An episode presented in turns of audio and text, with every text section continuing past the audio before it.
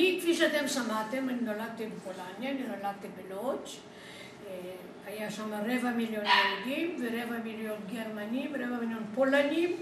זאת הייתה עיר טקסטיל, וכאן בארץ אה, בית, בית חרושת לוג'יה, זה יהודים שבאו מלודג', עיר טקסטיל עם הרבה מאוד אה, בתי חרושת וטקסטילים, ארובות, יש חשיבות גדולה למה שאני אומרת.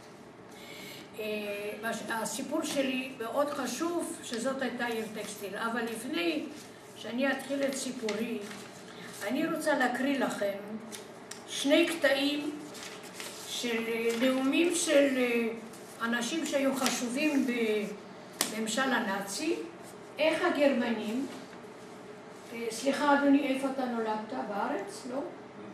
איפה? נולדתי ברומניה. אבל בשואה היית? אני לא אספר לך שום דבר חדש, אני מבינה.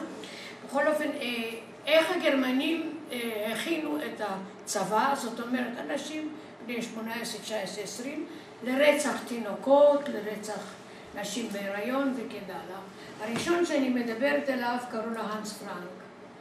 והוא אשר אמר, כנאצי, וזה, אני מדברת לפני המלחמה, לפני פרוץ המלחמה. כנאצי ותיק עליי לומר לכם, חיילי גרמניה, שאם נקריף את מיטב דמנו להצלת אירופה מהקומוניסטים וגזע יהודים ימשיך להתקיים, הרי שניצחוננו יהיה רק חלקי. מה נעשה עם היהודים? האם נעביר אותם למקום אחר? אנחנו החלטנו את היהודים יש להשמיד כי אה, חיילי גרמניה את הרחמנות תשאירו בבית כי היהודים לגבינו הם זוללים מזיקים. ובאמת היו, היו כל מיני סרטים כאלה של תעמולה, ותמיד היה שם ביוף ענק, והם ראו חולדות, מיליוני חולדות, אלה היהודים, ככה תתייחסו אליהם. עכשיו, אתם שמעתם על שישה מיליון שכללו מיליון וחצי, ילדים קטנים כולל תינוקות. וזה הרצח לא היה, היה שונה ממקום למקום, מזמן לזמן, לא מההתחלה הם רצחו באותה שיטה, השיטה כל פעם השתכללה. אבל את אחת הרציחות ההמוניות בבת אחת המציא ל"ו צדיק אחר בשם דוקטור בקר, והוא אמר, ציוויתי להמית את היהודים במכוניות אליהן יוזרם גז. בזמן ההגזה ירחקו אנשי הצוות שלנו מהאוטו כדי שבריאותם לא תיפגע. יש לנו אנשי קומנדו שמבצעים את פריקת המתים היהודים לתוך הבורות במו ידיהם ולא מעבירים את זה לידי האסירים היהודים כדי למנוע אפשרות של בריחה. וכדי לסיים את המתת היהודים במהירות מרבית נוקדים הנהגים שלנו מתן גז מלא, וכתוצאה מכך מתים כל היהודים מיתת חנק ולא הרדמה. ובמוות הזה התחבט אבא שלי. עכשיו, בתקופה שאני הייתי קטנה באירופה, באירופה היו שני רוצחים ראשיים ידועים היום בהיסטוריה. אחד היה סטלין ואחד היה היטלר. גם, גם סטלין הרג גם רוסים, לא רק אחרים. ההבדל בין סטלין להיטלר היה שסטלין לא רצח תינוקות, הוא לא רצח ילדים. את הילדים הוא שם, הוא שם בג'ט דום בבית יתומים, את ההורים שלח לסיביר, חזרו או לא חזרו. אבל זה היה ההבדל היחיד ביניהם. עכשיו, באותה תקופה... טוב, סטלין רצח יהודים, היטלר לא רצח כל כך גרמנים. התחילו ברצח גרמניה. כן, אחר כך אנחנו נדבר על שלו. עכשיו, אה, בתקופה שאני הייתי תלמידת בית ספר, גרמניה הייתה הארץ הכי ממוכנת, הצבא היה הכי ממוכן, הכי מודרני. הם כמעט הגיעו לפצצת אטום. והיטלר היה מצביא, הוא לא היה מטורף, הוא היה מצביא. אבל כמצביא הוא עשה שגיאה גדולה. שאסור למצביא לעשות. את הצבא הענק שלו, החזק, הוא חילק לשניים. חלק הלך לכבוש ארצות, והיה להם השיר היפה הגרמני, הויטה גהרט אונס דויטשלנד, מורגן די גנצה ולט, היום גרמניה שלנו, מחר כל העולם. והיו ארצות שלחמו ארבעה ימים ונכנעו לגרמנים. החלק השני נשאר אחורנית בעורף כדי לטפל, איינזצגרופן או חיל בצף, לטפל באנשים שלפי התיאוריה הנאצית לא צריכים לחיות. והגרמנים עשו הכל בצורה מסודרת. אז הייתה להם רשימה את מי צריך להרוג. קודם כל את הזקנים, את חולי הנפש, את הצוענים, את ההומוסקסואלים, מה שמעניין אותנו הכי הרבה, את כל היהודים. וזה יכול לכלול גם סבתא יהודייה, שבדמה זורמת טיפה אחת של יהודים, כי הם התנצרו לפני שנים רבות.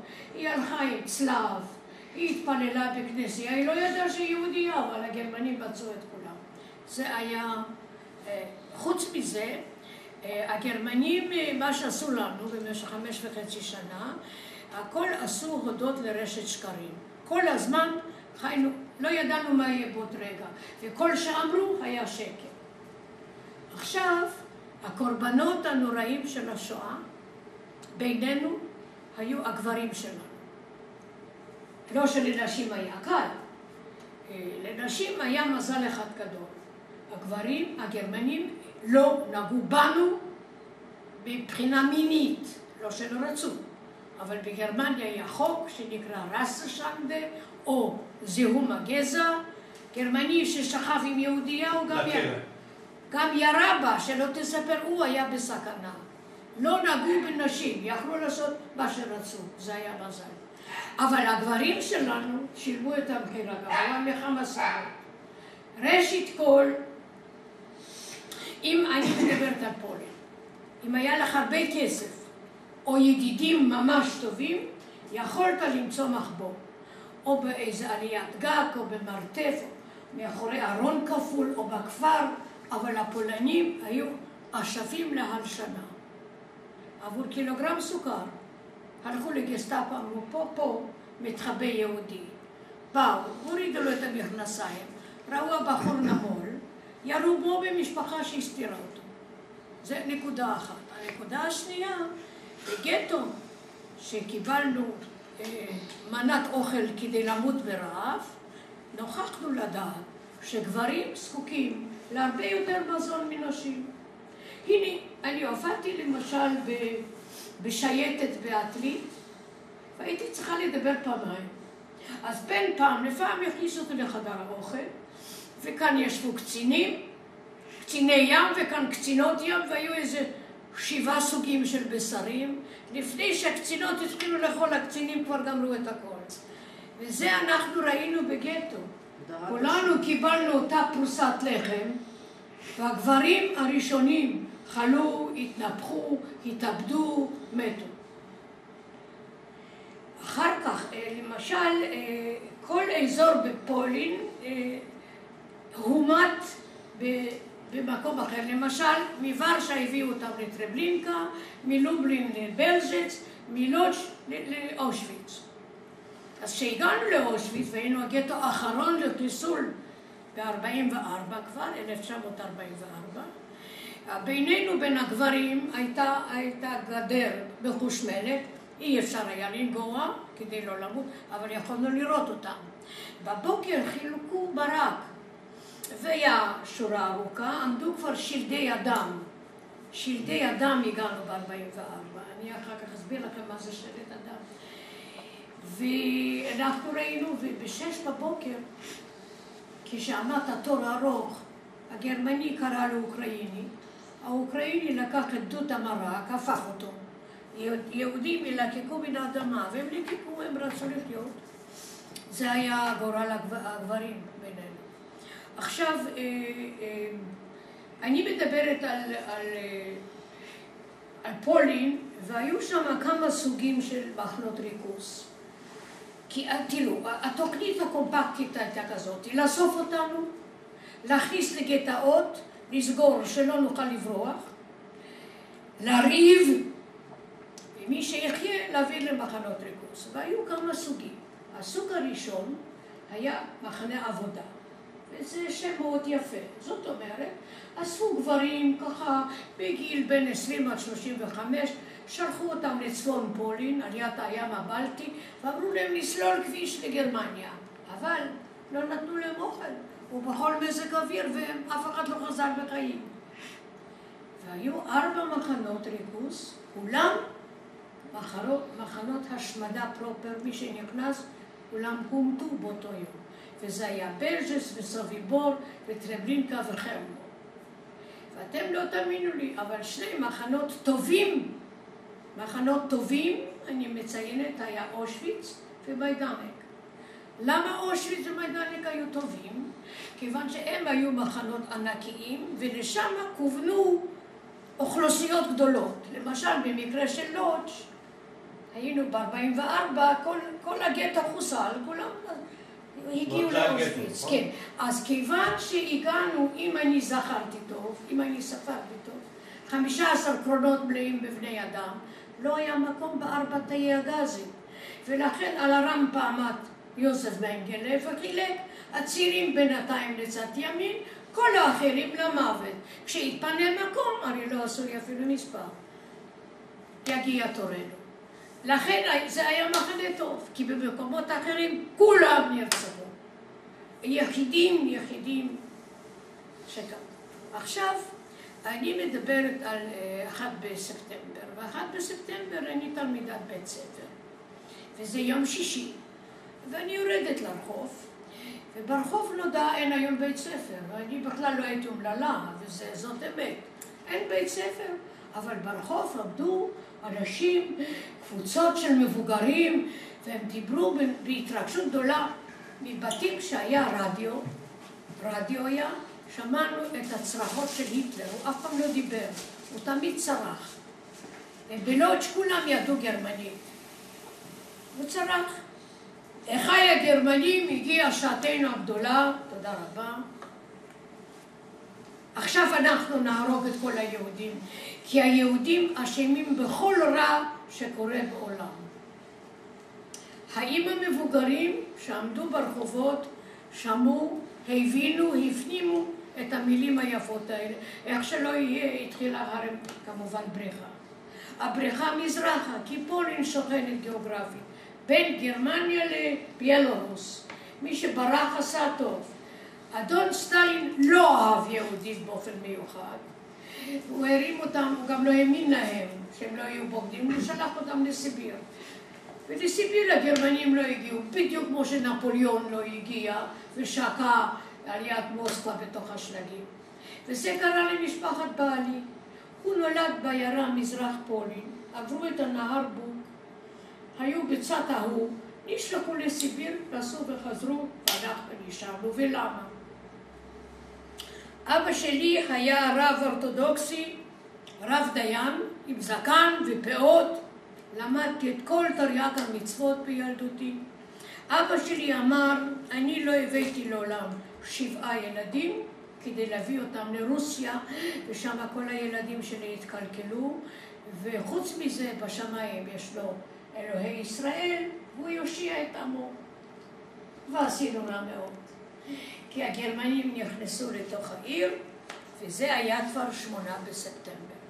הם עברו את הגבול ב-1 בספטמבר, ללודג' הגיעו ב-8 בספטמבר. ומיד ברחוב נטפלו לזקנים המזוקנים האלה. כזה שייגץ בן עשרים ניגש לזקן, תולש את זקנו, עיניי רואות את זה היום. מדליק גפרור, הוא מוציא סכין קומנדו וחותך יחד עם הסנטר. ואני עדיין רואה את זרמי הדם ברחוב, ורצתי הביתה ואמרתי, אבא, אל תצא לרחוב. תראו, בימים הראשונים של המלחמה יכולתי להישבע שבית זה מקום מוגן. מה יכולתי לדעת? מה הם הכינו לנו?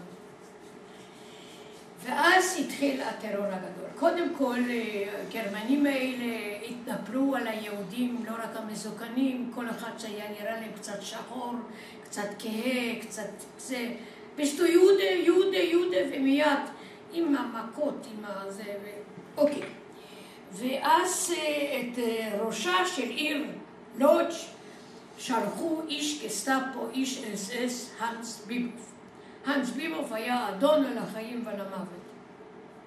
ותראו, בפולין, כמו באוקראינה, יש אדמה פוריה, לא חולית כמו פה בקריית חיים למשל, שם הכל הכל צומח. היו, בפולין יש הרבה נהרות, הרבה יובלים, יש שלג כל החורף ויש גשם כל הקיץ, הכל צומח. השווקים מלאים בכל טוב. ביום שנכנסו הגרמנים העירה, מי שהיה לו אוכל החביא, כל חנויות המזון נסגרו. יש לך מיליון ביד, אתה יוצא לרחוב, ואתה לא יכול לקנות לא לחמניה ולא תפוח, לא סוכריה, אין. ובבית לא היה מקרר. כי, כי לא, היה, לא היה נחוץ כנראה, אני הייתי קטנה מדי בשביל להבין, אבל את החמאה ואת השמנת שמו על עדן החלון. זאת אומרת, בבית לא היה מלאי אוכל. אין אוכל. אין אוכל, והאנס ביבוף מצווה עוצר. משש בערב עד שש בבוקר איש לא עוזב את הבית.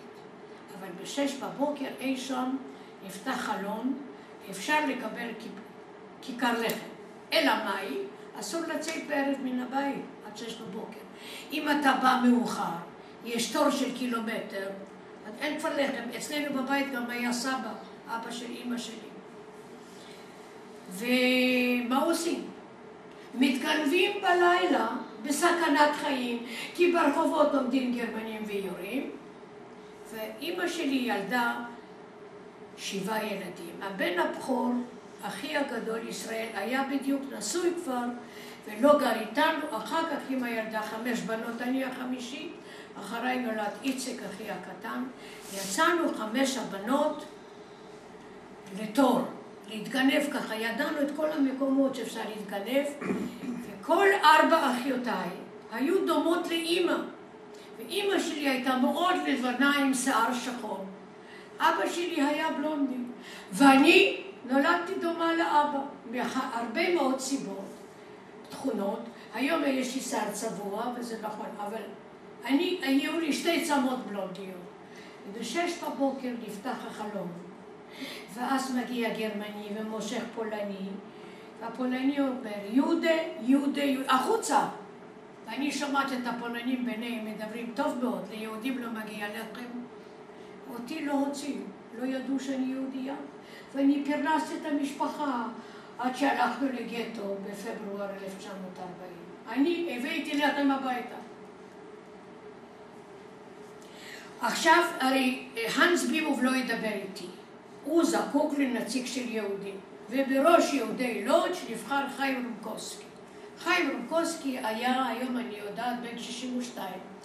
יהודי כמעט חסר השכלה, אבל היה בעל כושר ארגון טוב, והוא היה גם מנהל בית יתומים בלודג'. בבקשה? היה ראש היודנרל בגטו. זה מה שאני אומרת. והוא היה החוליה המקשרת בינינו ובין גסטאפו. זאת אומרת, האנס ביבוף קורא לו, הוא חייב למלא, והוא באמת קורא לו. הוא אומר לו, תשמע יהודי, אה, יש פה, אני לא יודע מי כאן יהודי, כל יהודי, מקטן לגדול, עונק מגן דוד צהוב, כאן ליד הלב, בצד שמאל וגם על הגב, אני רוצה לדעת מי הם היהודים. וכבר אה, כבר אתה הולך ברחוב עם המגן דוד, הולך מולך גרמני, ירד מן המדרכה ותעמוד ככה. אחרת מקבלים מכות ברובה, וכולם עומדים את ה... וכבר אנחנו מסומנים, אנחנו עדיין לא יודעים אם זה אות קין, אנחנו, אנחנו לא יודעים, אנחנו לא יודעים, הם לא אומרים מה, אנחנו עדיין בבתים. תראו, אני הייתי... את גם היית מסומנת כי לא זהות כיהודייה. לא, אבל אני צריכה לענות, כי אם... ויש שם מודעות בכל העיר, כל, כל אחד שלו, דינו מוות. כן. זה, זה לא משחק. זה, יש לך עסק עם חיות פרא שבאו מארץ תרבותית. חיות פרא.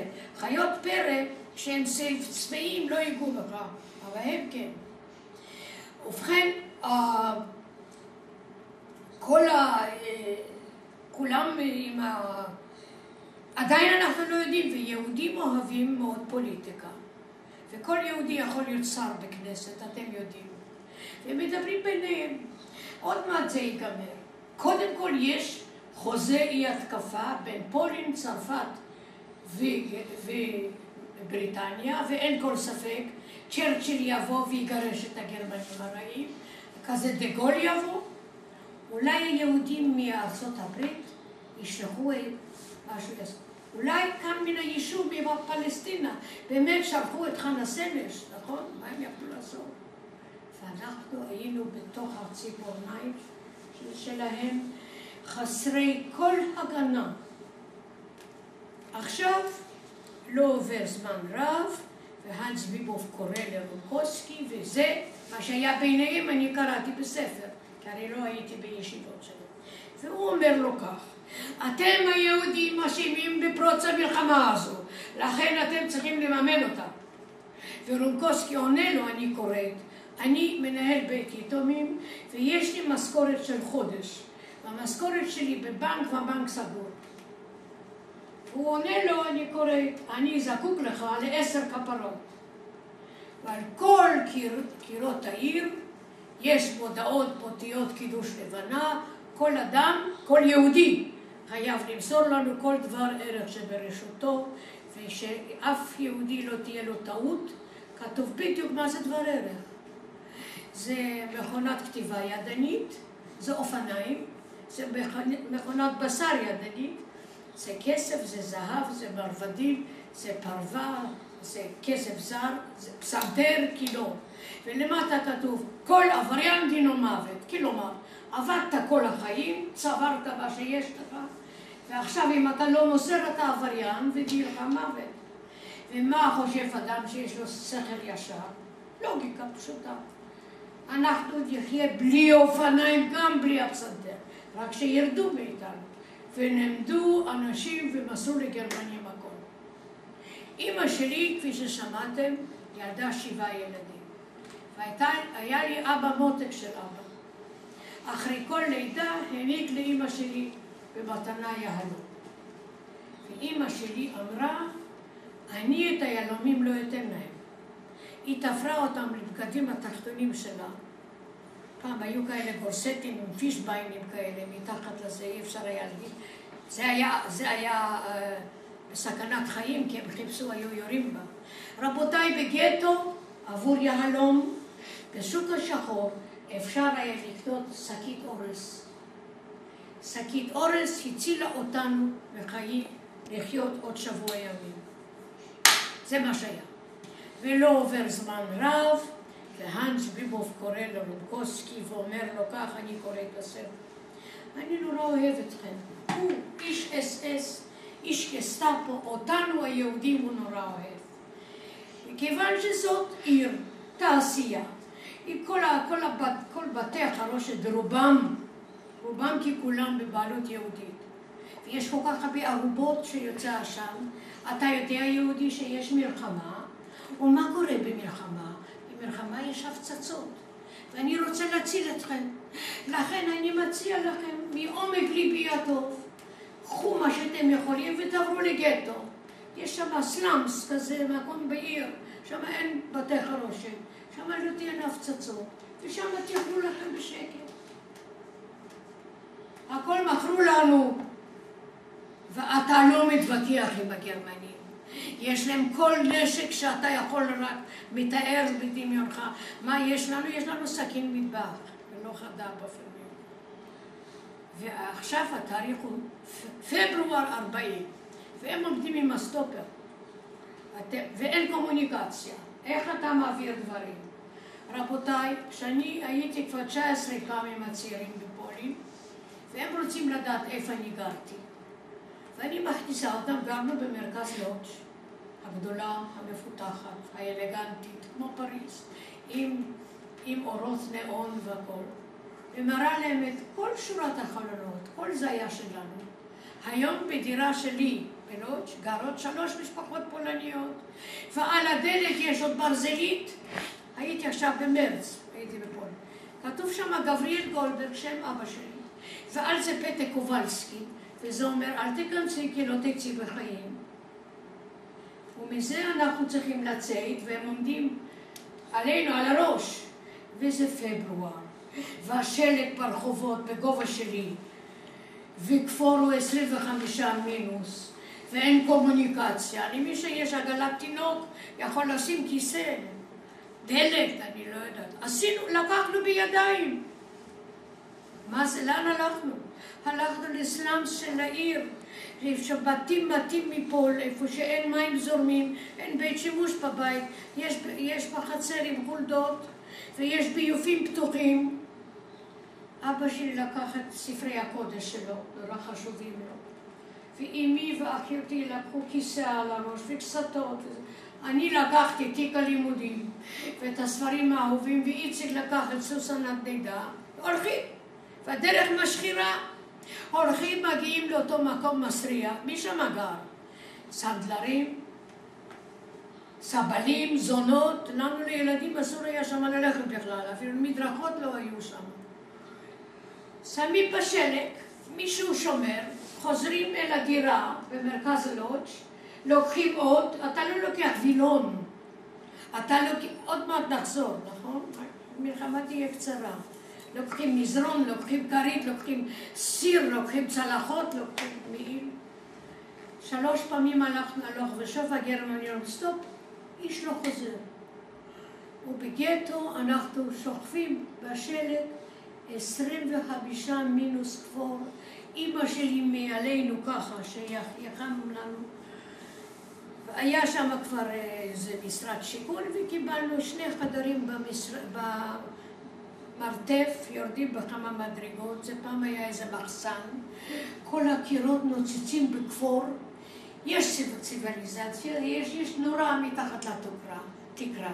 והגרמנים גידרו את, את הגטו, לא, לא בתיל, אבל לא חשמלי, אבל מאחוריהם עומדים גרמנים כל כמה מטר ויורים. אבא שלי סגר את הדלת, כמו היום אני זוכרת, הוא אמר, ילדים לא לבכות, אולי קרה לנו דבר טוב, אנחנו נחיה רק בין היהודים, כי כאן בעיר כל הזמן היכו וראו בן אדם עם זקן, מי שנראה כמו... ואנחנו נחיה בין היהודים, אני אוכל להתפלל שלוש פעמים ביום, ויהיה טוב ולא היה טוב. כי ברגע שנסגר עלינו הגטו, נפל עלינו דבר שאסור שיקרה לנמלה. אין אוכל. כלומר, יש מכסה.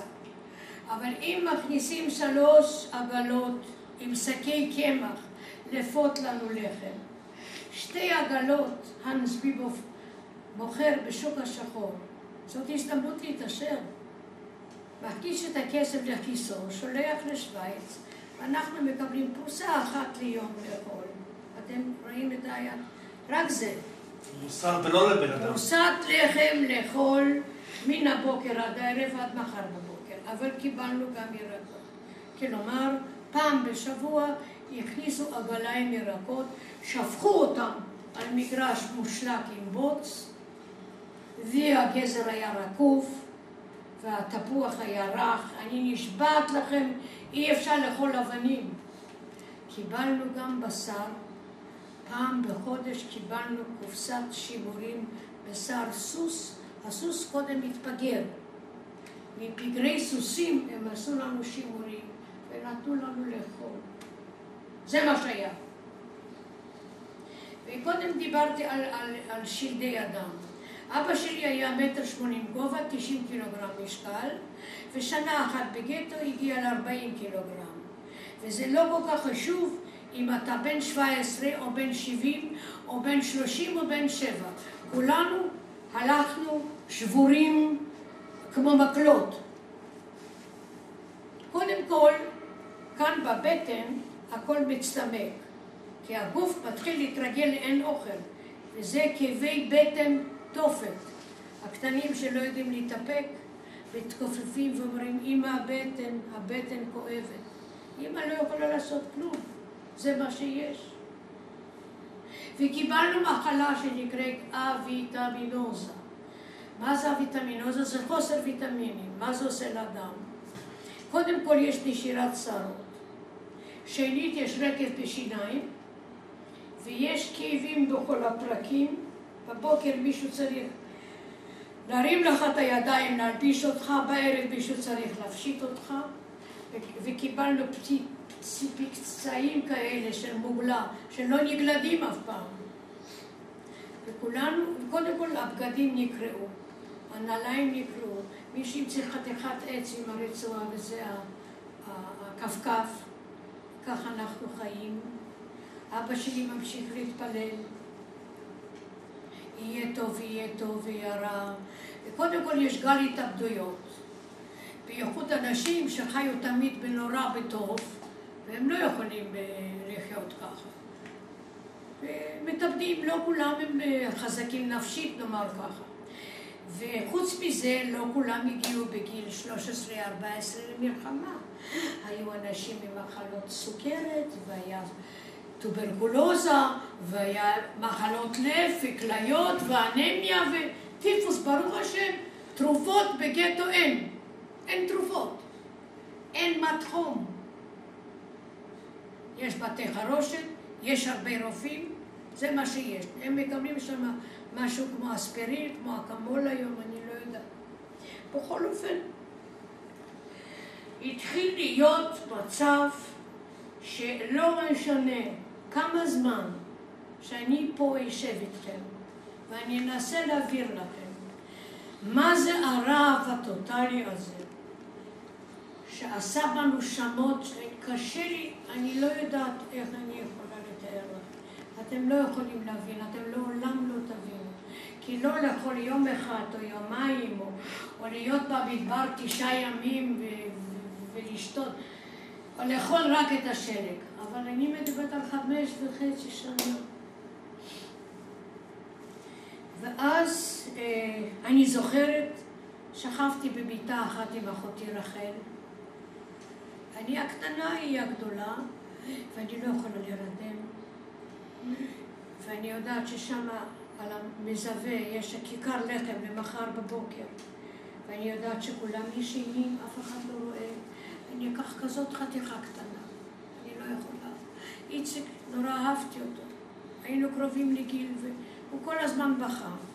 לא יכולתי בגללו לגנוב קצת לחם. סיפרה לי חברה שלי, לאה, בת ה-12, ראתה את אחותה הקטנה, בת העשר, ניגשת אל הלחם בלילה בשקט, מרכיבה את האצבע ומלקקת אותו. יום אחד נכנסתי לשכינה, כי לא, לא היו גפרורים. היו לנו, כל אחד קיבל תנור עם ערובה, תנור כזה ברזל ערובה, לבשל עם זה אוכל. אבל לא היו גפרורים, זאת אומרת, אם למי שהיה תנור מודלק, לקחנו את העיתון ורצנו לקבל את האש בשביל להדליק. מה, מה מדליקים? את, ה, את הכיסא ששברנו. אלה התנאים. ואני נכנסת, ושם אבא היה זקן בן שלושים. אני, אתם לא טועים, זקן בן שלושים. הוא, הוא היה כולו, קודם כל, הרעב גורם לנפיחות של גוף. קודם כל יש נפיחות סביב לקרסוליים, יש כאלה שקיות תלויות, ויש בטן גדולה נפוחה. הוא ישב על כיסא ככה רע, לא ניגף את עצמו, למחרת הוא גם מת. הוא היה בן שלושים. בבית הסתובבה אישה, אולי הייתה בת עשרים ושמונה, שני ילדים קטנים. ועל התנור הזה התבשל סיר. משהו שם התבשל עם ריח לא טוב. ואני הסתכלתי פנימה, וראיתי חגורת אור של מכנסיים. שאלתי גברת רוזנברג, מה את מבשלת? היא אמרה, זה היה פעם אורו של סוס או של פרה. כשיהיה רך אני אוסיף מלח, אני אתן לילדים לאכול. הם חיכו לאוכל. אני, אני, אני לא יודעת אם אתם מבינים, אבל זה מה שהיה. והיום אני יודעת שב-44 שהגענו לאושוויץ ואלה שמניית נשלחו שמאלה ובאותו יום עלו בעשן, היו עושים טוב לו היו באותם הימים הראשונים של הגטו מתאבדים, כי לעבור את כל הוויה דולרוזה הזאתי ולהגיע אחר כך, זהו, חבל היה. זהו, והם דווקא מאוד שמחו, העסק פעל מצוין, יהודים התאבדו, ילדים, אנשים מתו. ובגטו לודג' הסתובבה עגלה מין קרשים, נסחבת על ידי אדם.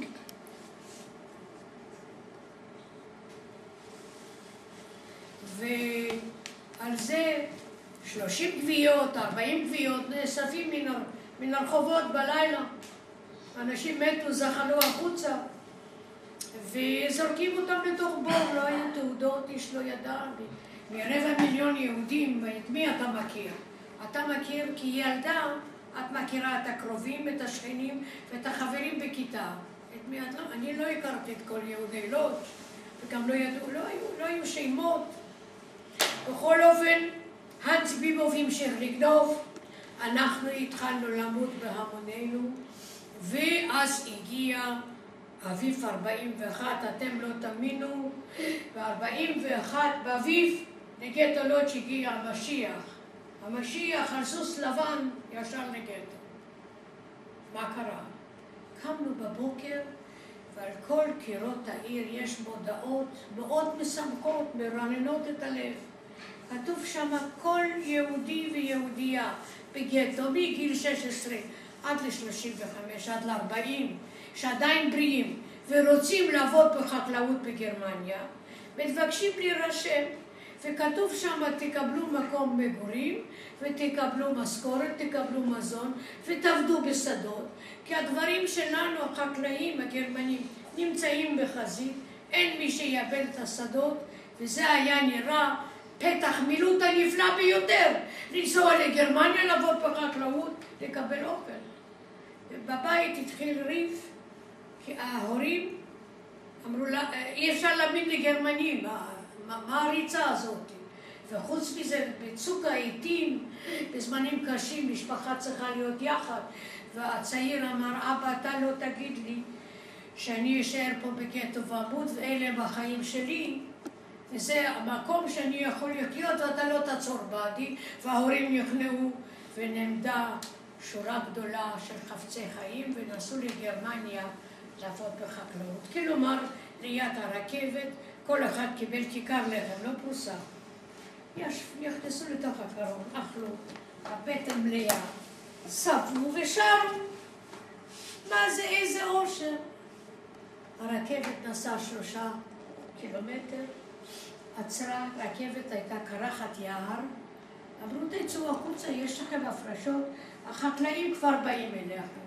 ונתנו להם גלויות, תכתבו הביתה, עמדו על הברך וכתבו אני את הגלויה ראיתי בגטו. אמא ואבא יקרים, הגעתי למקום נפלא, יש פה פרחים ויש פה ציפורים. לא תאמינו, אכלתי כיכר לחם. כמה חבל שלא באתם איתי, והם אספו את הגלויות, וברגע שאספו את הגלויות ממילה, בין העצים יצאו מכונות ירייה וירו בכולם. היה שם בור כזה חפור, מכוסה באלפי עצים, וכולם נפלו מהבית שלי אף אחד לא התנדב, כי אבא שלי אמר שבגרמניה נקבל אוכל טרף. אסור לאכול אוכל טרף, נכון? אבל מניין אנחנו יודעים? אם אני אומרת כולם נפלו פנימה, אז מניין אנחנו יודעים? קודם כל, היום יש לנו בכל העולם אה, מוזיאון שואה פה ושם, בכל מקום בכל העולם. ויש תמונות שהגרמנים בעצמם צילמו, אנשים עומדים על פי בור ויורים בהם.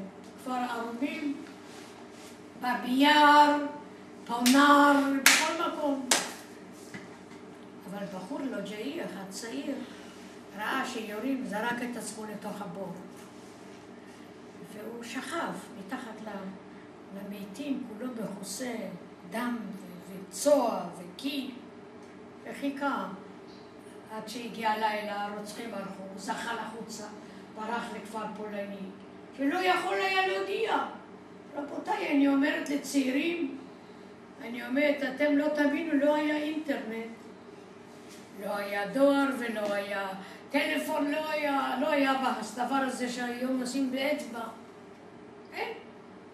הוא שתק, הוא לא... לו היה מנצל לילה הכי שחור וזוכר אל הגטו הוא מגיע הביתה ואומר, חבריא, אתם נוסעים למותכם, אל תתנדבו.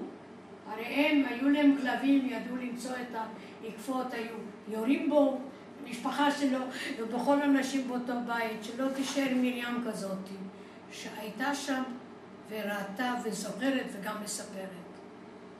ואני מזמן גמרתי את גיל השמונים, ואני בריאה, ואני לא קוראת לעצמי שרידת השואה, אני קוראת לעצמי מנצחת השואה.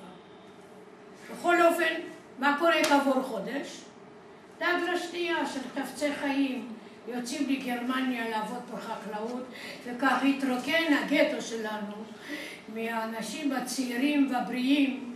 לו ידענו, לו היה נשק, מי שנשאר בגטו זה היה מתחת לגיל ומעל הגיל, והפרוטקציונרים ואתם שמעתם, לא היה מרד בגטו לודג'. על המרד בגטו ורשה, שמעתם? כן. משם אפשר היה לצאת גם מתחת לאדמה, ויצאו גם קבוצות עבודה, ויהודים יצאו החוצה, קשרו קשר עם המחתרת הפולניה, ועבור הרבה כסף קנו כמה אקדחים, וחומר נפץ עשו בקבוקי מולוטוב, והרגו קצת גרמנים בזמן המרד. אבל העיקר העיקר, איך פרץ המרד בכלל? שם בצד הארי של ורשה, שאל יהודי את הפולני, מה קורה? מוורשה יוצאים קרונות מלאים בבני אדם וחוזרים קרונות ריקים. מה קורה עם האנשים האלה? הוא אומר, מה קורה? הם מגיעים לטרבלינקה ובאותו יום הם מתים. הוא חזר לגטו ואז הוחלט על המרד.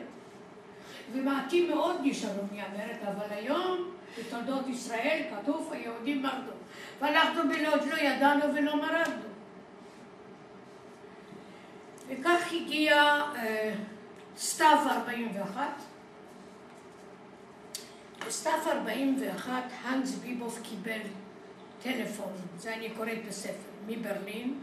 אתה תחסל את בית הבראה, גטו לודג', יושבים פה יש יהודים ולא עושים שום דבר ואוכלים. הוא היה נורא אומלל, האנס ביבוף שלנו, איש גסטאפו.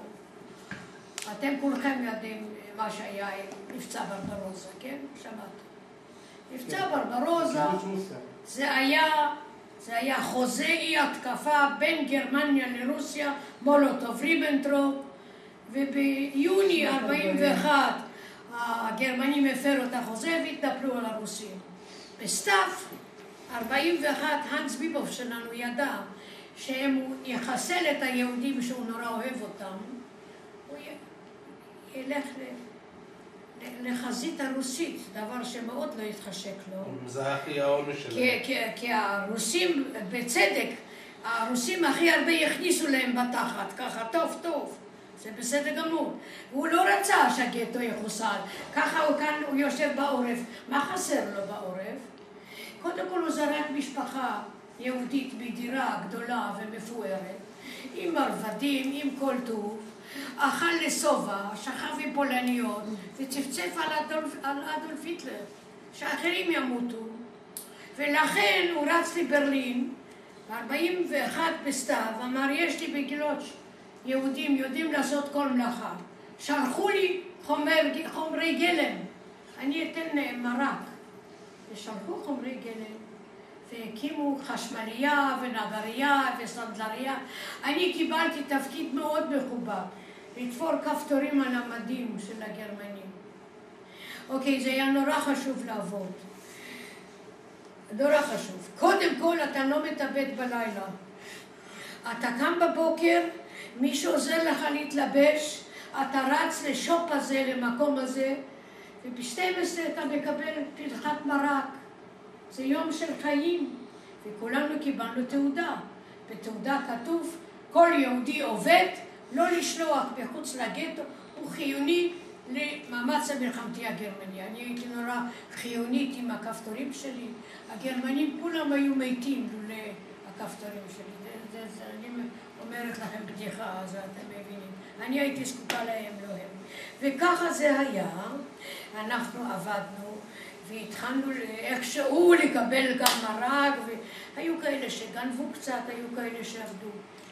ש... שעבדו במטבחים. עכשיו, בגטו חילקו לנו סבון. הסבון היה אה, מין אה, חתיכה כזאת מלבנית, זה, זה, כן, כן. כזה דבר קטן. בצבע חום, ועל זה היו שלוש אותיות, R-I-F, ריינה, יידיש הפץ, או שומן יהודי טהור. ואמרו לנו בגטו, זה עושים מן היהודים שמוצאים מן הגטו. אתם לא מאמינים? הנה, יש לי תיעוד. צילום של בית חרושת לסבון. אה, יש פה בכל מיני שפות, אני רק שפה אחת יכולה לקרוא באנגלית, זה inside view, המבט הפנימי of the soap factory where soap was made out of human bodies, איפה שהסבון נעשה מגופות אדם. כאן יש קיורים עם גופות, כאן יש קיורים עם מתים וכאן יש דוד שבו בושלו. הם ניסו, אם הם הצליחו, I don't know. אנחנו בכל אופן הצעירים בגטו, אנחנו בעצם היינו הכוח העיקרי, כי ההורים חלו ובכו ולא עמדו בזה. ואנחנו בכל זאת, אתה בן 15, 16, 17, אתה לא מאמין במוות. אני גם הייתי מגיל 12 בגורדוניה, בתנועה ציונית, ואני למדתי עברית, ונפגשנו.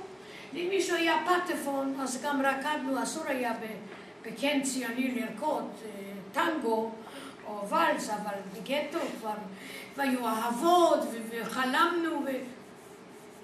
לא, לא האמנו. אני זוכרת שפעם בחנוכה החלטנו לעשות ערב הופעה ובאו כל עמי ועמי בגטו, ישבו באולם גדול, אני הייתי אחת מהזמרות של, של גדוד בונים שלי, ועמדתי על הבמה ושרתי, לא, לא כל כך הבנתי, כתבתי באותיות עבריות, שיר של צ'רניחובסקי, ושרתי שחקי שחקי על החלומות, והגעתי למקום כי עוד נפשי דרור שואפת פתאום אני רואה אלה יושבים פה בוכים, הם היו מורים של גימנזיה, ידעו עברית, הם הבינו.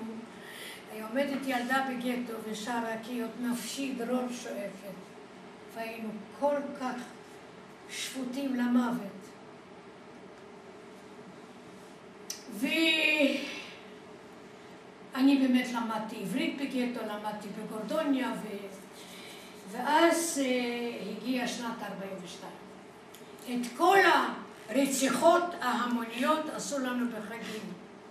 בראש השנה, באופן מכוון, ביום כיפור ובפסח. זה היו שלושה אה, תאריכים שבהם הורגים את הכי הרבה יהודים.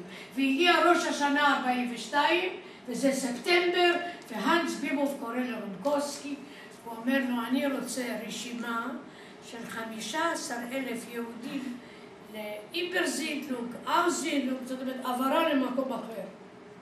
והאנס ביבוב חוזר לגטו ואוסף אותנו, יש כזה מגרש שפעם היה יריד גדול, ואני הקטנה עומדת בין האנשים הגדולים, והוא עומד על כיסא, והוא פונה אלינו בזו הלשון. אחיי ואחיותיי, הגיעה אלינו שעה שחורה, אני מתחנן לפניכם, תנו לי את הילדים עד גיל עשר. אז הגטו ימשיך להתקיים. אתם מבינים מה זה ילדים עד גיל עשר? זה גם תינוקות, הם לא נוסעים לעבוד בחקלאות. איך אנשים יולדים? מה? איך יולדים ילדים בגטו? איך הם מה? איך היו יולדים ילדים בגטו? ילדים בני עשר? לא, איך אישה בהיריון הייתה יולדת. זה סיפור שאני אחר כך אחזור לזה, זו שאלה טובה מאוד. באופן כללי אני רוצה להגיד לך שאנחנו כולנו לא קיבלנו את החודשי, את המחזור החודשי, קודם כל. מי שכן קיבלה, שבעלה היה ב, ב, עבד במטבח או בחלוקת בשר או בחלוקת לחם, אז היא יכלה גם להרות, וזהו, לכן הגיעו לאושוויץ עם תינוקות או בהיריון. אבל רובנו לא קיבלנו, חמש וחצי שנה לא קיבלנו את, את הווסת, זהו.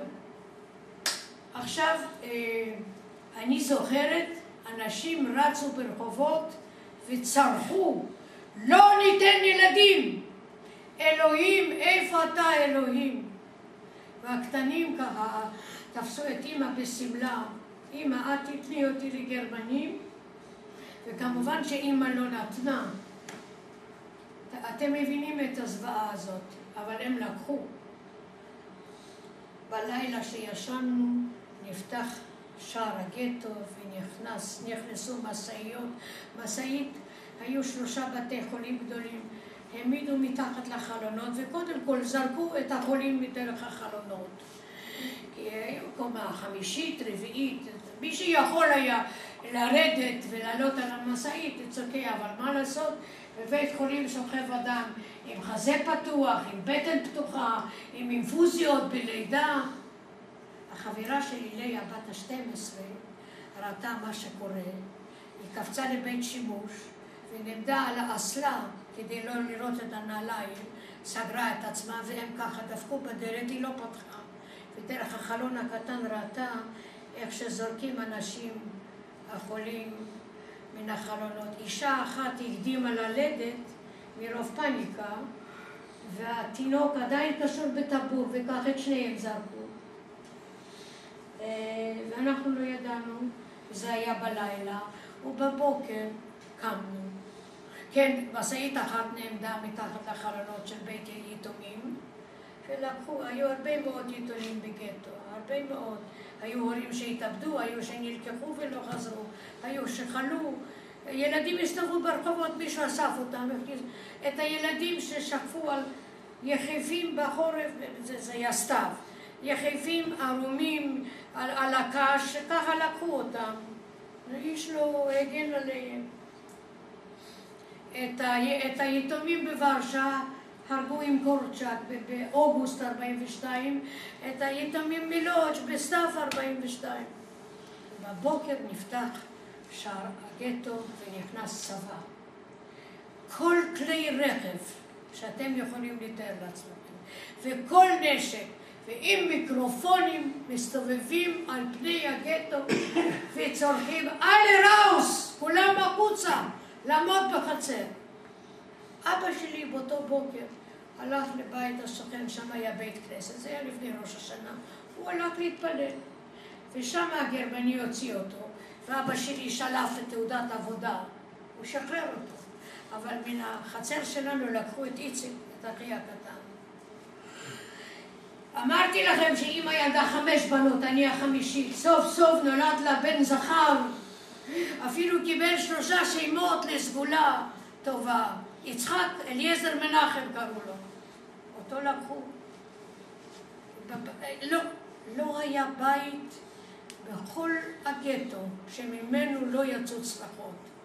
אני בגורדוניה למדתי שיר עברי שנכתב פה בזמנים ההם על בכות, על שפות, בעת כזאת.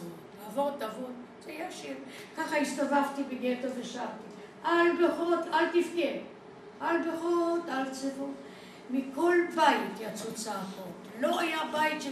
או שלקחו רק את סבתא, או שאת כל המשפחה. האישה בהיריון, הבעל רץ אחריה. לקחו את הילד, האמא רץ אחריו. לקחו.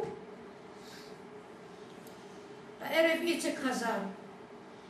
אנחנו גרנו מול השער, ואני זוכרת אותו רץ, היו לו כאלה נמשים וסימני בכי. איציק, מניין חזרת? הביאו אותם ברחוב צ'רניצקגו בלוד, שהיה בית סוהר, שם הייתה חצר גדולה. לאסוף חמישה עשר אלף, בסוף לקחו עשרים אלף. זה לוקח כמה ימים. ואנשים בכו וצעקו, והגרמנים רצו שקט. אז הם הביאו עגלה עם לחם. אז מה עושים אנשים רעבים? התנפלו על הלחם. איציק התנפל על החומה, הוא היה זריז כמו סנאי, וחזר לנו הביתה. וואו, היינו מאושרים יומיים. האח הגדול ישראל, הוא היה כל כך גבוה שאנחנו קראנו לו סולם, והוא היה מכבי אש בגטו. והוא היה מוגן. היו לו כבר שתי ילדות קטנות. בכל אופן, היינו כל כך מאושרים, כעבור יומיים הגרמנים חזרו. שוב עם הרמקולים, כל היהודים יוצאים מן הבית ולא בחצר, עומדים לאורך הרחוב. אנחנו גרנו רחוב פרוג'קשנה 2, כל הרחוב הארוך שם למטה עמדו הגרמנים, אמרו מי לחיים ומי למוות. ואז אומרת רחל, אחותי הבכורה, אבא, אתה בן 51, זה נקרא זקן מאוד, תעלה לה ליד גג, יש שם סמרטוטים, תסתתר. אני זוכרת איך שאבא זכה לי, אבא היה כבר חלש כזה. על ה... אנחנו יצאנו החוצה, עומדים לאורך הרחוב. עכשיו, אני אברר לכם דבר שאתם בוודאי חשבתם על זה ולא קיבלתם תשובה, ואני אענה לכם את התשובה. איך זה קרה שבגטאות יהודים צעירים, גברים, שיתפו פעולה עם הגסטאפו? השוטרים היהודים בגטאות שיתפו פעולה עם הגסטאפו. כדי לשרוד. מה? כדי לשרוד. בוודאי. מה, מה, מה, מה קרה? אנחנו כולנו היינו בבלויים, במזג אוויר נוראי, בלי נעליים, בלי גרביים. לקחו גברים צעירים עד גיל 35, נתנו להם ספדרים ומילים ומגפי עור וכובעים וכסיות, הכל הכל. המון אוכל. המון אוכל, כל המשפחה אוכלת. ואמרו להם את השקר הגדול. יהודים לא רוצים לעבוד. אנחנו באים לקחת אותם לעבודה בחקלאות, הם מתחבאים בחורים. אם תמצאו לנו את כל המתחבאים, תקבלו צ'ופר. לא ניקח את הבן ואת הבת ואת האח והאחות ואימא ואבא ודודה ודוד וסבא. כל המשפחה מוגנת. אתם מבינים למה הם חיפשו את המתחבאים? הרי זאת הייתה השיטה גם עם הקאפו במחנות. לקחו בחורה צעירה, נתנו לה מקל, ואמרו תרביצי טוב על הראשים של היהודיות, אז אימא שלך תישאר בחיים. אתם מבינים את הדילמה. והנה אנחנו עומדים בחוץ, וניגש אלינו שוטר, הוא אומר, שוטר יהודי, מה אני רואה פה? אני רואה פה אימא וחמש בנות וילד. אה, תגידו, איפה אבא שלכם? האם אבא שלכם מתחבא? אני מכיר אותו. אבא שלכם בעיר זו היה רב דיין, וקוראים לו גבריאל גולדברג. האם הוא מתחבא? הם יבואו עם כלבים, יורים בכל האנשים ברחוב, על מצפונכם. אומרת רחל אליי, מיליאם לכי תורידי את אבא, יש לו תעודת עבודה. אמרתי, אני לא רוצה. והיא עלתה ולקחו את אבא. ואנחנו לא ידענו שום דבר. אני כתבתי בגטו יומן, ועכשיו כבר מותר לבכות. זאת כבר מהדורה חמישית או רביעית.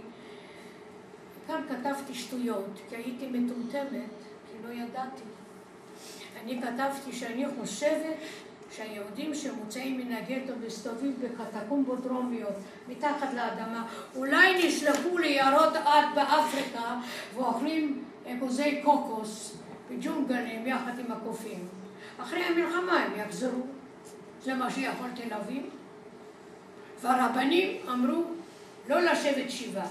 יהודי יושב שבעה, שהמת מונח לפניו. אנחנו לא יודעים. לא יודעים. אז הגיעה שנת 1991, 91, אני יצאתי פעם הראשונה לפולין עם קיבוצים מצפון הארץ. בית זרע, בית העמק, עוד איזה קיבוץ, והגענו לאותו פרנו, אותו מקום בכולנו. וראינו ערבה כולה עם פרחי בר, אבל היו כאלה מלבנים שקועים, זה קברי אחים, ובכניסה יש כזה קיר גבס לבן, ושם משהו כתוב. מישהו לפני מותו כתב פתק, את הפתק מצא פולני, נתן ליהודים שחזרו אחרי המלחמה, והם הקימו את הקיר מגבס וכתוב, הביאו אותנו הנה מתינוק לזקן והורגים אותנו בתלייה, בירייה ובגס. אנא בני ישראל, בני עמנו, אם תגיעו למקום זה, זכרו אותנו, אל תשכחו אותנו, ונקמו את עמנו. אתם יודעים טוב מאוד שאנחנו לא עם נוקם בדיוק, ותראו היום הגרמניה הפורחת הזאת, כמה יהודים גרים בגרמניה, גרמניה, גרמניה, ולא, אנחנו לא נקמנו, אנחנו לא עם נוקם. אני רק שמחה נורא ומאושרת לפגוש את הנוער הישראלי, את החיילים, ואני מסתכלת עליהם ואני אומרת, אתם לא יודעים איזה נקמה מתוקה אתם בשבילי, מתוקה מדבש. הם לא רצו שאתם תיוולדו ולא ההורים שלכם. הם הכינו כזאת מכונת מוות משוררת. הם הגיעו לאפריקה הצפונית. לולי מונטגומרי הבריטי לא היה גובר על רומל הגרמני, הם היו באים פה ליישוב הזה ומחסלים את כל היישוב כאן היה 600 אלף יהודים אז. אתם יודעים שביום אחד באושוויץ, ביום אחד באושוויץ רצחו עשרת אלפים יהודים ויהודיות וילדים קטנים ונשים. יום אחד, לא בכל יום. 600 אלף היו רק ב-48. אה, היו אפילו אבל לפני זה שלוש שנים. אוקיי, אז אה, זה המצב. ואנחנו צריכים לחזור לעבודה, ואנחנו צריכים אה, אה, לנחם את אימא, אימא בוכה שהיא אלמנה, אימא אנחנו לא יודעים, אבא יחזור, וכך הגיעה שנת 44. 1944, בלי שאנחנו ידענו, אין יותר אף גטו בכל אירופה. היהודים או מתים, או במחנות ריכוז, או בפרטיזנקה. אין גטו. הגט, גטו זה אימא, זה מיטה, זה מרק בצהריים, זה, זה, זה, זה אפשר לקנות, למכור את, ה, את היהלום ולקנות אורז, לקנות תרופה. כן. יש הבדל בין מחנה ריכוז למחנה השמדה? כן, במחנה השמדה אף אחד לא יצא. דרך אגב, אני רוצה להגיד לכם שפעם אחת בטבריה פגשתי יהודי אחד ששרד מטרבלינקה, הוא עבד שם במדבר. איך הוא שרד? הוא אומר, אני כבר לא יודע איך אני שרד. הוא סיפר. מה? הוא היה במרד. הוא לא היה במרד. לא. הוא בקושי דיבר, הוא גם לא שומע טוב. פגשתי אותו בטבריה, בבית אברהם. הוא אומר שכשבאו לטרבלינקה יהודים מוורשה, האוקראינים קיבלו את הרשות לקחת את כל הבחורות הצעירות, לאנוס אותן, ואחר כך להרוג.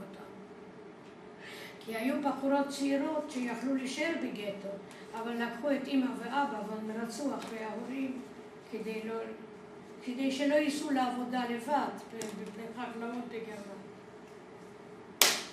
אוקיי, אז... אה, אבל מחרנו ברחו שלושה יהודים. איך הם ברחו? הרי אמרו לכולם להתפשט.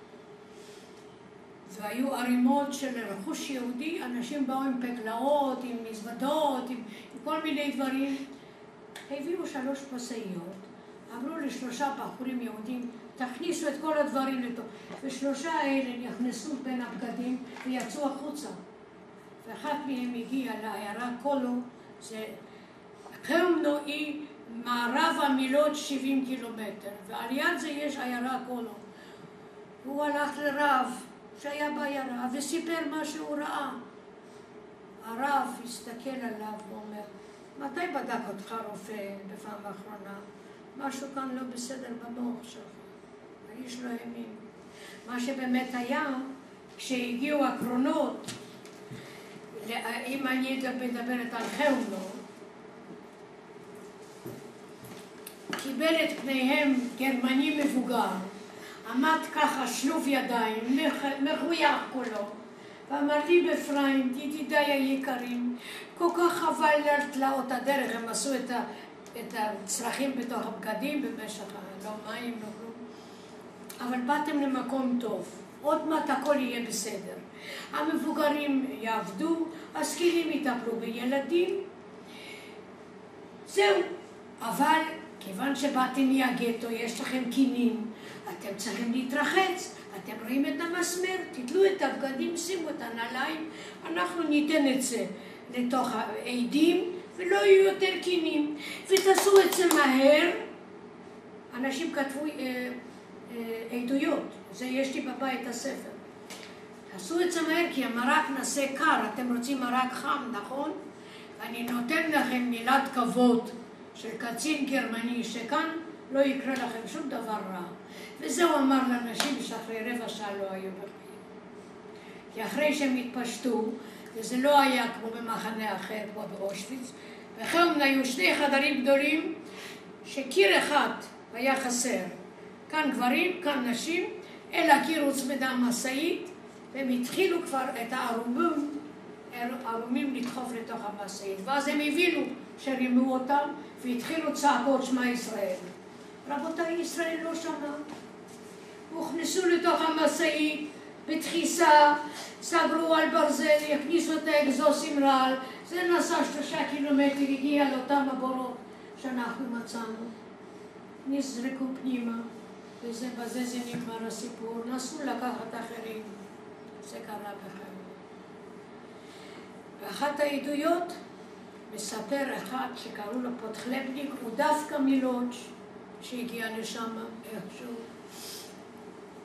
על פי בור עבדה אישה, כפר ערומה, עם תינוק בן תשעה חדשים. והיא עדה לידה גרמנית יפה, והיא פונה לאותו גרמני, אדוני הקצין, התינוק בן תשעה חדשים, תן לי תינוק לחיות. והוא גרמני שנולד בגרמניה, איפה שנולד בטהובן והיינה ושילר ו... הוציא אקדח, ירה במוחו של התינוק והכריח את אימא לאכול את המוח. ואחר כך הוא ירה בה. ניסו לגרמניה, תאהבו אותם. בכל אופן, זה היה חלנו, ושם אה, ראיתי שם, אה, אתם יודעים שהצ'כים הרגו את היינדריך, אתם שמעתם על זה? כן. היה אחד, היינריך, שהוא היה הרוצח הראשי, והמחתרת הצ'כית הרגו אותה. עבור זה הלכו הגרמנים וחיסלו עיירה שלמה אני לידיצה. אחד הסגנים שלי. היינדריך היה בוועידת ואנזה. ואנזה, הוא ואייכמן. כן, אייכמן היה אחראי על המידע, כן. והיידריך היה אחראי על הפתרון הסופי על הפתרון הסופי, כן. והוא נפל. המחתרת הצ'כית הרגה את היינריך, ובתמורה הם חיסלו את לידיצה, עיירה בצ'כיה. ומסתבר שאת הילדים לא הרגו במקום, רק הביאו אותם לחמנו. וכשאני הגעתי לחמנו ראיתי קיר עם רשימה, והיה כתוב אנצ'קה תשעה חדשים, פיוטר שלושה חדשים. ככה ילדים קטנים הביאו לחמנו להרוג אותם שמה, באותה משאית. גס. למה אותך לא הרגו בחנו? בבקשה? איך ניצלת מחנו? איך את ניצלת מחנו? אני לא הייתי בחרנו. אמרת עכשיו, לא? ב-91 נסעתי עם הצעירים אה, בישראל. כן. אה, לפעמים הצעירים שלא מקשיבים שואלים אותי שאלה כזו, ואתה לא צריך לשאול אותי שאלה כזו. אמרתי הוא 1991. צעיר איך נשאר צלולה? אוקיי, אוקיי. אה, אתם עדיין העברתם את העברית שלי? כן. אוקיי. בכל אופן, אה, הגיעה שנת 44, ואנחנו, אין לנו כל מושג שאין יותר גטו בכל אירופה. גטו לא קיים. למה? הודות לאדון, אדון אה, אה, הנס ביבוף. הוא החזיק אותנו בכוח, היינו, היינו תעודת פיתוח שלו. כי ב-44 הגרמנים היו על הפנים. קודם כל, ב-43 הם הפסידו בסטלינגרד, אתם יודעים. בשישה 42 שם, הוא הפסיד בקורס, בקורס, כן. 41 מוסקבה. כן, הבעלה של אחותי לחם, ב, לחם בלנינגרד. שם היה אסון גדול, לא משנה. עכשיו, הגיע אוגוסט 44, אוגוסט 44, האנס בילוב נכדל.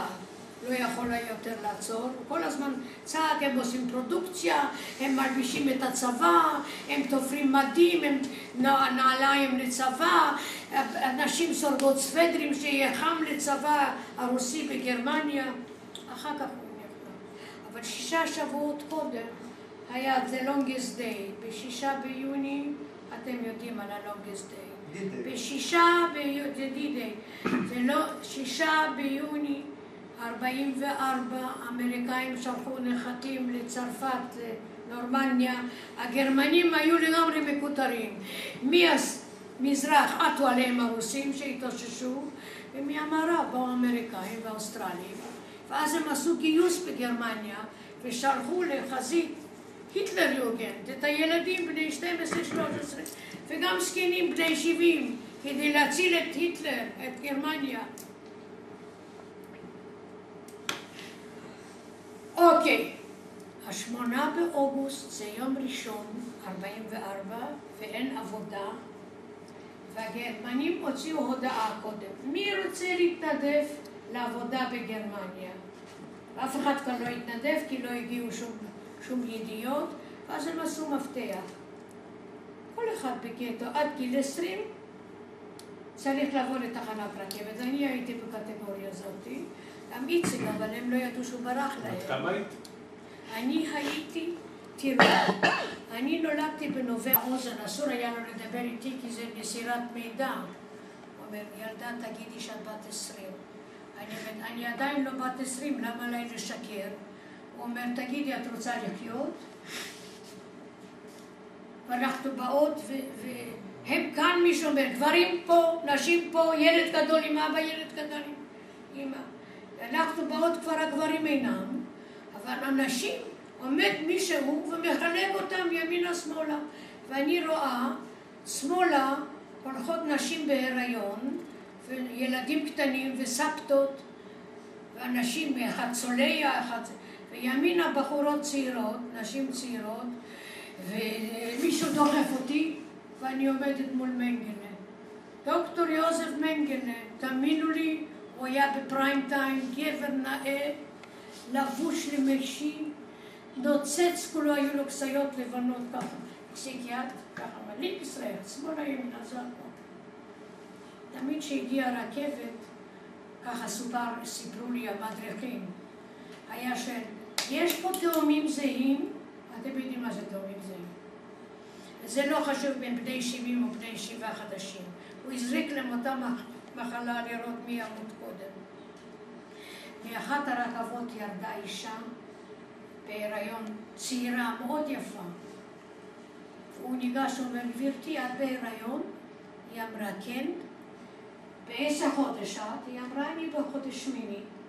אז הוא קרא לי גרמני ואומר, תשכיב את האישה הזאת, וכל יום תחליף לה אה, סדין, כל יום כוס חלב היא צריכה ללדת, והיה לה חודש ימים של פינוק, ואחרי חודש ימים, לא בשעה טובה, ילדה תינוקת, ואז הגיע מנגלה, קשר לה את החזה, הוא רצה לדעת כמה זמן חי תינוק יהודי בלי מזון. התינוקת לא קיבלה חלב, לא קיבלה מזון. הוא קשר לה את החזה ככה, שלא יהיה לה...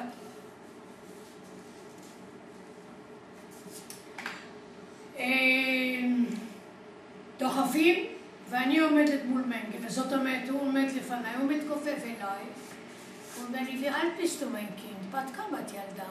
דחפתי קדימה, לא היה לי פה כלום אז, ואני אומרת לו, עשרים. הוא אומר, רייכט.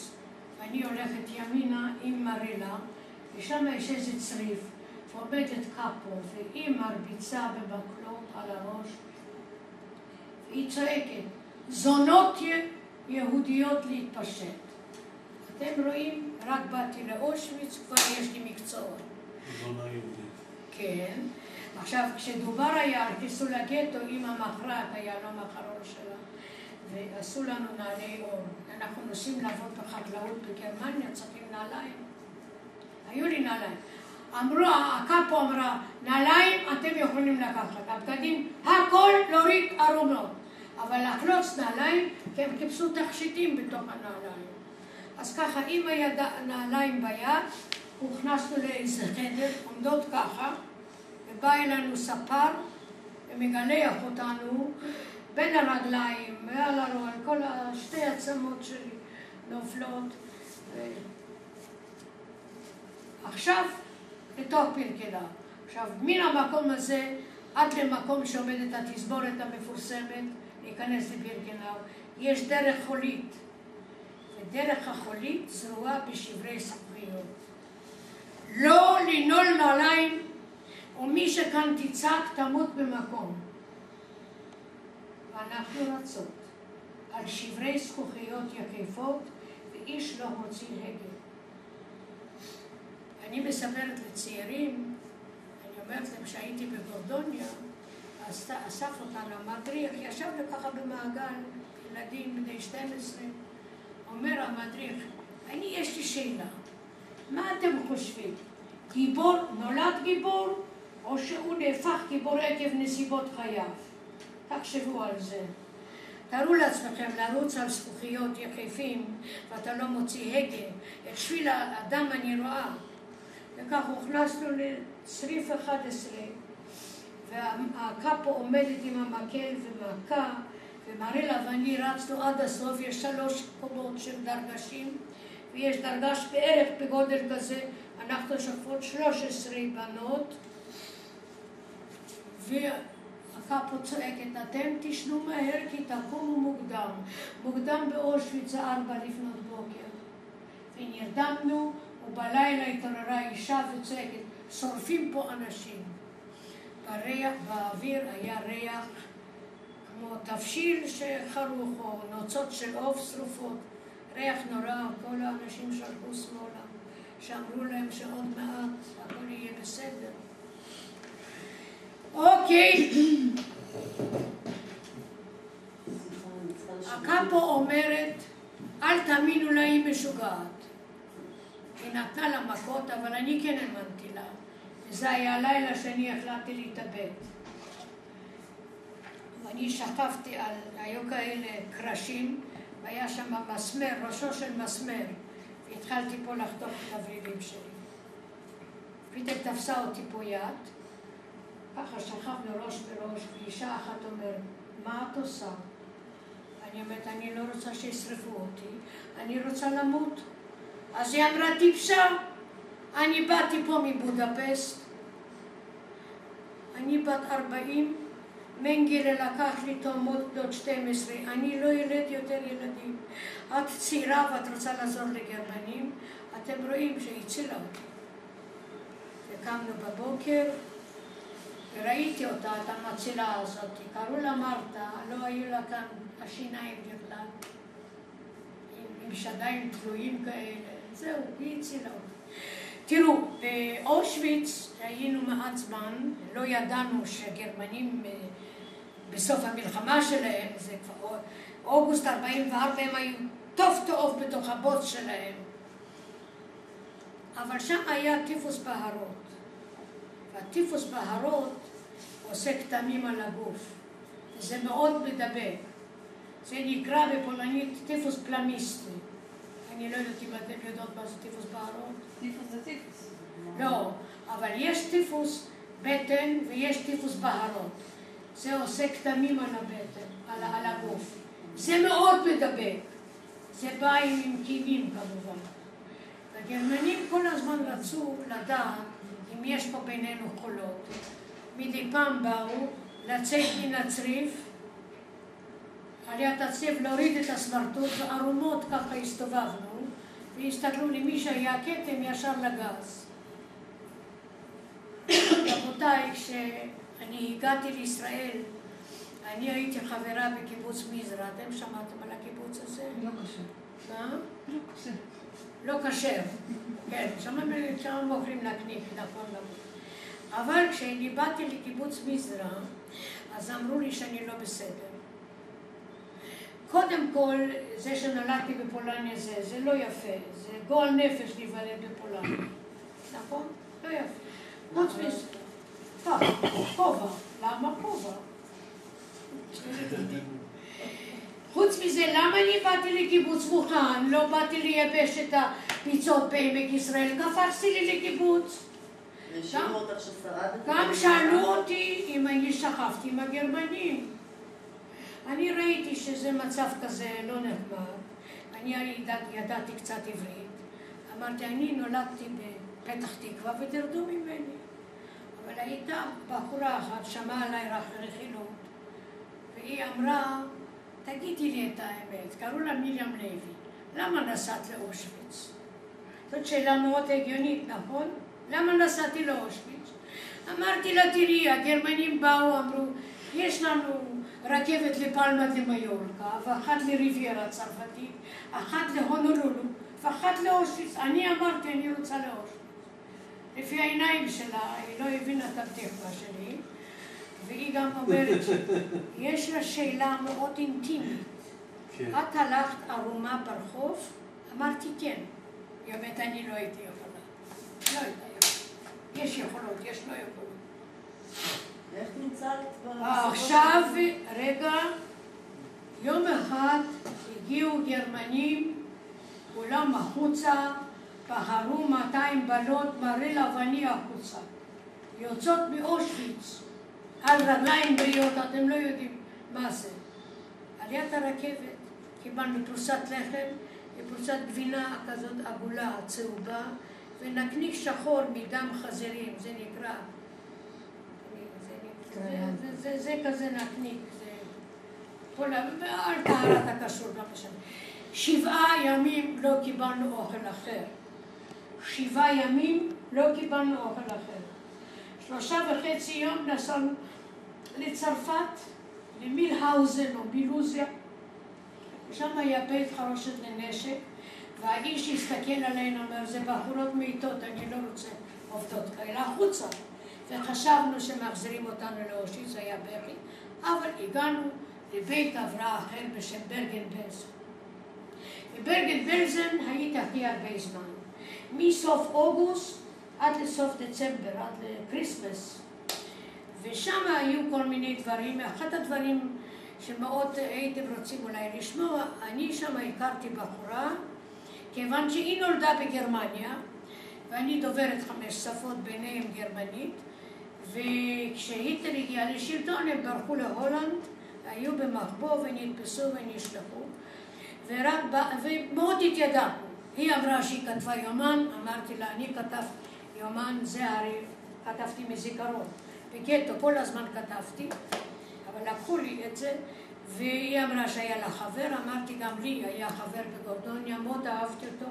האהבה הראשונה שלי, קראו לו ישראל אברמזון. הוא מת בגטו בגיל 17 מרעב. וכשאני מגיעה לאושוויץ, לביתן היהודי, אני מדליקה נר זיכרון גם לזכרו של ישראל אברמזון, שאחריו לא נשאר זכר, רק אני זוכרת. ודיברנו. ויום אחד הגיעו גרמנים לבושים בציבילי כזה, לא אזרחי. מי רוצה לנסוע לגרמניה לעבוד? אמרתי, מרילה, בואי נסתלק מפה. יש פה כאלה פירמידות של, של מתים, יש פה טיפוס. היא אמרה, אבל אני חולה. אמרתי, את חולה? אל תספרי לי. אנחנו החלטנו להיות יחד, אני לא נשארת פה, ואני לא משאירה אותך פה. משכתי אותה בכוח, וככה עמדנו ככה. ושם הגרמני בוחר, ופתאום מרילה פוסקת רגליים ועושה צוע דמי. היה לה טיפוס קשה, ואני ככה סגרתי, שלא יראו. נתתי לה פליק פה ופליק פה, והיא הייתה אדומה, הגיע הגרמני, היה בטוח שהיא סמל לבריאות, היה לה 40 חום, ושתינו יצאנו מברגן בלזן והובאנו לתוך אה, אה, עומקה של גרמניה לעבוד בבית חרושת לנשק. בארץ פתאום מצאתי את הספר.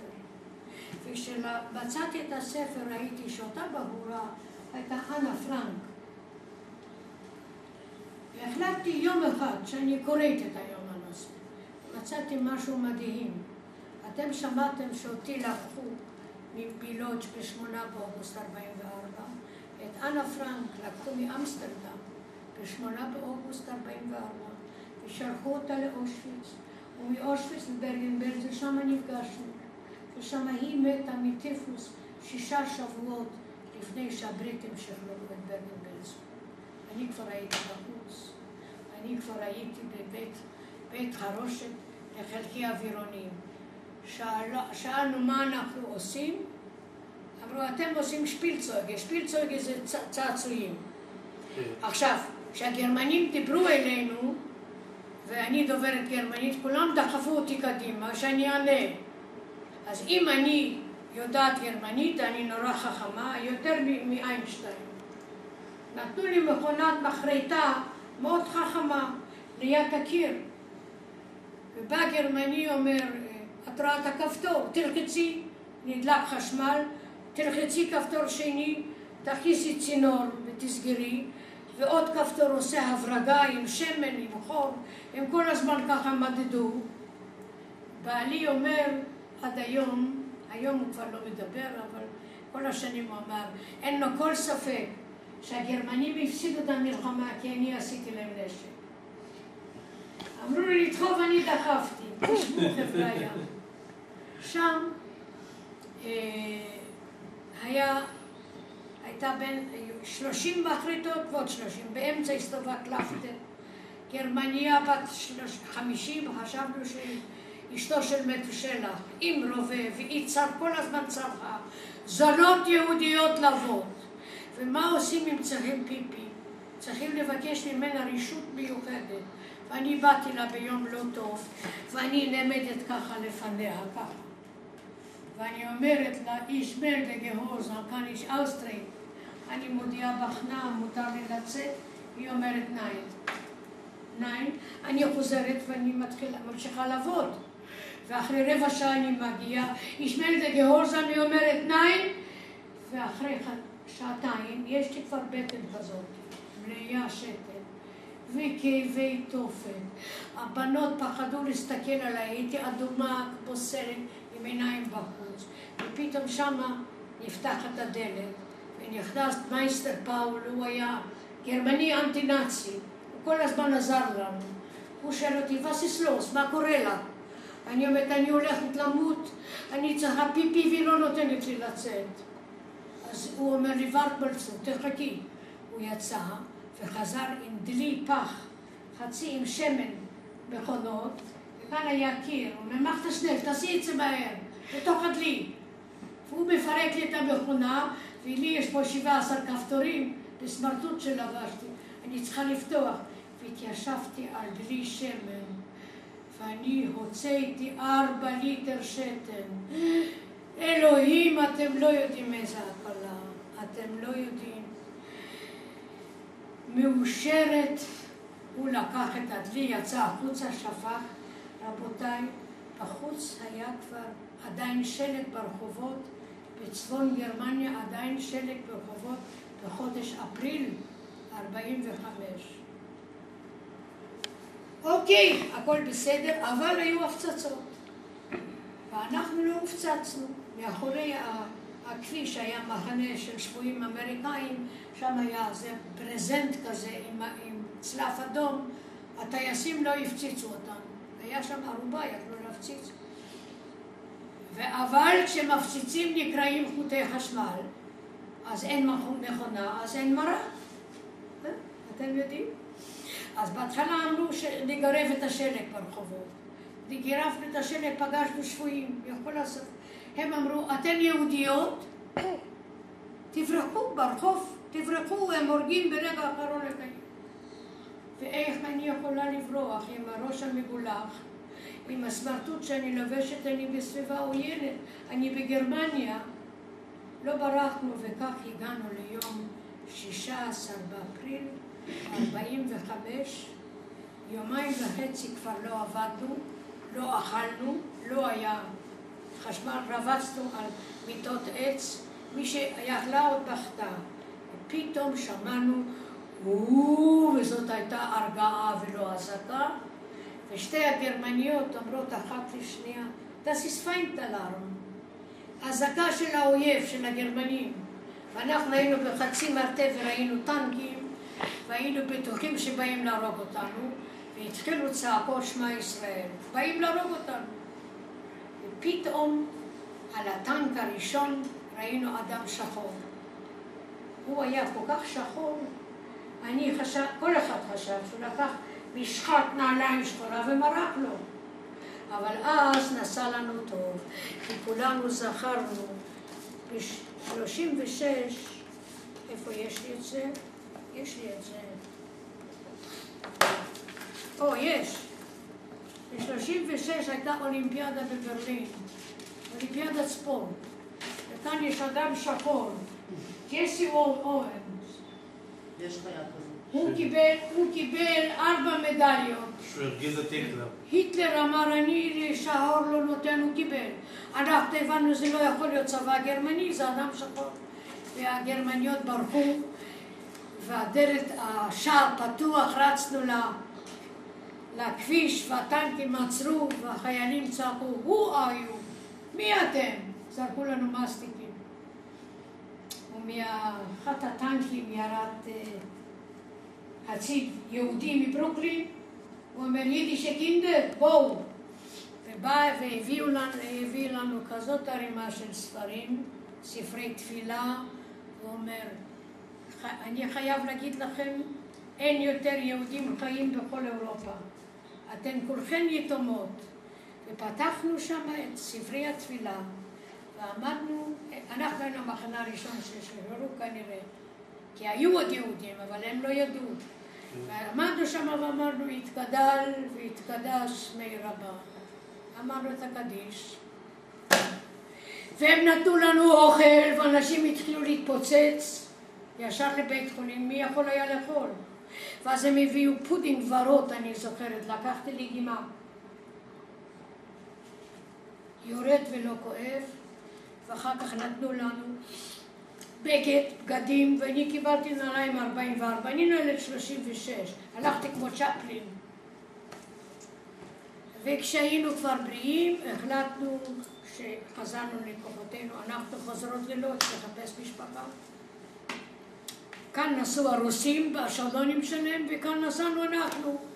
וכך הגענו ללודג', היה כבר בלודג' היה משרד, ובמשרד, מאחורי מכונת כתיבה, יושבת חברה של אחיותיי, היא אומרת, מרישקה, אף אחד לא חזר. אמרתי, תראי, קוראים לי גולדברג, אני רואה יש פה הרבה גולדברג. היא אומרת, אני לא צריכה להסתכל, הייתי אצלכם בבית ואני מכירה, אף אחד לא חזר. פתאום אני מרגישה פה יד, וזה ראש הקן, אריה טל שיר. אריה טל שיר היום נמצא בבית זקנים, ועמוס הבן שלו היה הבעל הראשון של ירדן ארזי, כן? בכל אופן, הוא עמד בתחנת רכבת בלודג' ואסף מי שבא, אמר בואו, אנחנו מארגנים עלייה לישראל. הייתי חמישה ימים בלודג', לא מצאתי אף אחד, ואז בא אלינו פלמחניק ואומר, אני אביא אתכם לישראל. אתם תיכנסו לרכבת בלודג' ותעברו את כל אירופה, תגיעו לאיטליה, שם על שפת הים תחכה לכם אונייה. אבל אתם לא מפולניה, יש פה צבא רוסי, מבין פולנית, כל העלייה תיעצר. אתם מיוון. גם נתנו לי שם יווני, אני לא זוכרת, אבל לימדו אותי לדבר יוונית. קלינכטה קליספרה. אולי אתם יודעים מה זה, אני לא. אמרו מה, מה זאת אומרת אנחנו לא נדבר? כי בצ... ב... ב... ב... ברכבות ישנו צבא רוסי. אתם תדברו עברית והרוסים יחשבו שזה יוונית, הם כל כך לא מטומטמים עד כדי כך. איפה השירותים? ובאמת החיילים הרוסים נטפלים אלינו, אני אומרת לכם, אף אחד מאיתנו לא הייתה עוד בת עשרים, וניגשים אלינו, ואחד ניגש לחברה שלי, תופס אותה ביד, אומר, ג'בושקה קטוטי, מי את? ואמרו לה שהיא תדבר עברית, אז היא אומרת, עוד לא עבדה תקוותנו. גם אותי תפס אחד כזה, ואני רצה שם בפרוזדור, והוא שואל אותי, כודה איג'יוש, לאן את הולכת? אני מראה על בית השימוש ואני אומרת, אנו בונים פה נמל. זה היה שיר שידעתי. וכך הגענו לאלפים האוסטרים בלילה הכי שחור. אני בנעליים 44 צריכה לעלות על האלפים לטפס. המושלגים בלילה הכי שחור. וכל אחת קיבלה שני בקבוקי וודקה, עמדו למעלה רוסים, צריך לתת להם שייתנו לנו לעבור. וטיפסנו, ועלינו, והגענו לעמק, רצנו, ושם הייתה איטליה. נתנו, חרשו חרשו, נתנו להם את הוודקה. וכך הגענו לאיטליה, ובאיטליה היה כבר הבריגדה היהודית. ואני הייתי צריכה, בבקשה? הגעתם לברי? לא, אני גרתי בצפון איטליה, על יד עיר מודנה, לא רחוק מטורינו. אני גרתי בצפון. אני וכל אלה מגורדוניה גרנו בצפון. ובריה גם היה בכל, ואנחנו גם הגענו לדרום איטליה בשביל להגיע לאונייה. אבל את השנתיים שאני הייתי באיטליה, הייתי בצפון? איטליה. בבקשה. תה? את רוצה לשתות תה? מים. אני את שלי סיימתי. אני רוצה להגיד לכם, אני באמת בן אדם מאושר. קודם כל אני כן מצאתי שתי אחיות, אבל הן כבר לא בחיים, לא חנקה ולא רחל. יש משפחה איכשהו. ו... ואני נורא מאושרת, אני נשואה 65 שנה. עכשיו בעלי חולה, אבל יש לי שלושה ילדים והם כולם מאוד מוצלחים, שני בנים ובת. יש לי תשעה נכדים, והנכד שלי הוא בסיירת מטכ"ל. ואני עצמי עבדתי ברפאל 37 שנים. אני כתבתי 15 ספרים, ואני משתפת פעולה עם יד ושם, כי אני מתרגמת את כל העזבונות לעברית, שייכנס לתוך המחשב. נורא טוב לי בחיים, אני לא בן אדם אומלל, אני בריאה. אני יכולה לטפל בבעל שהוא לא שומע, לא מדבר, לא, לא הולך, שוכב במיטה, ואני מטפלת בו עם עזרה. זה הכל.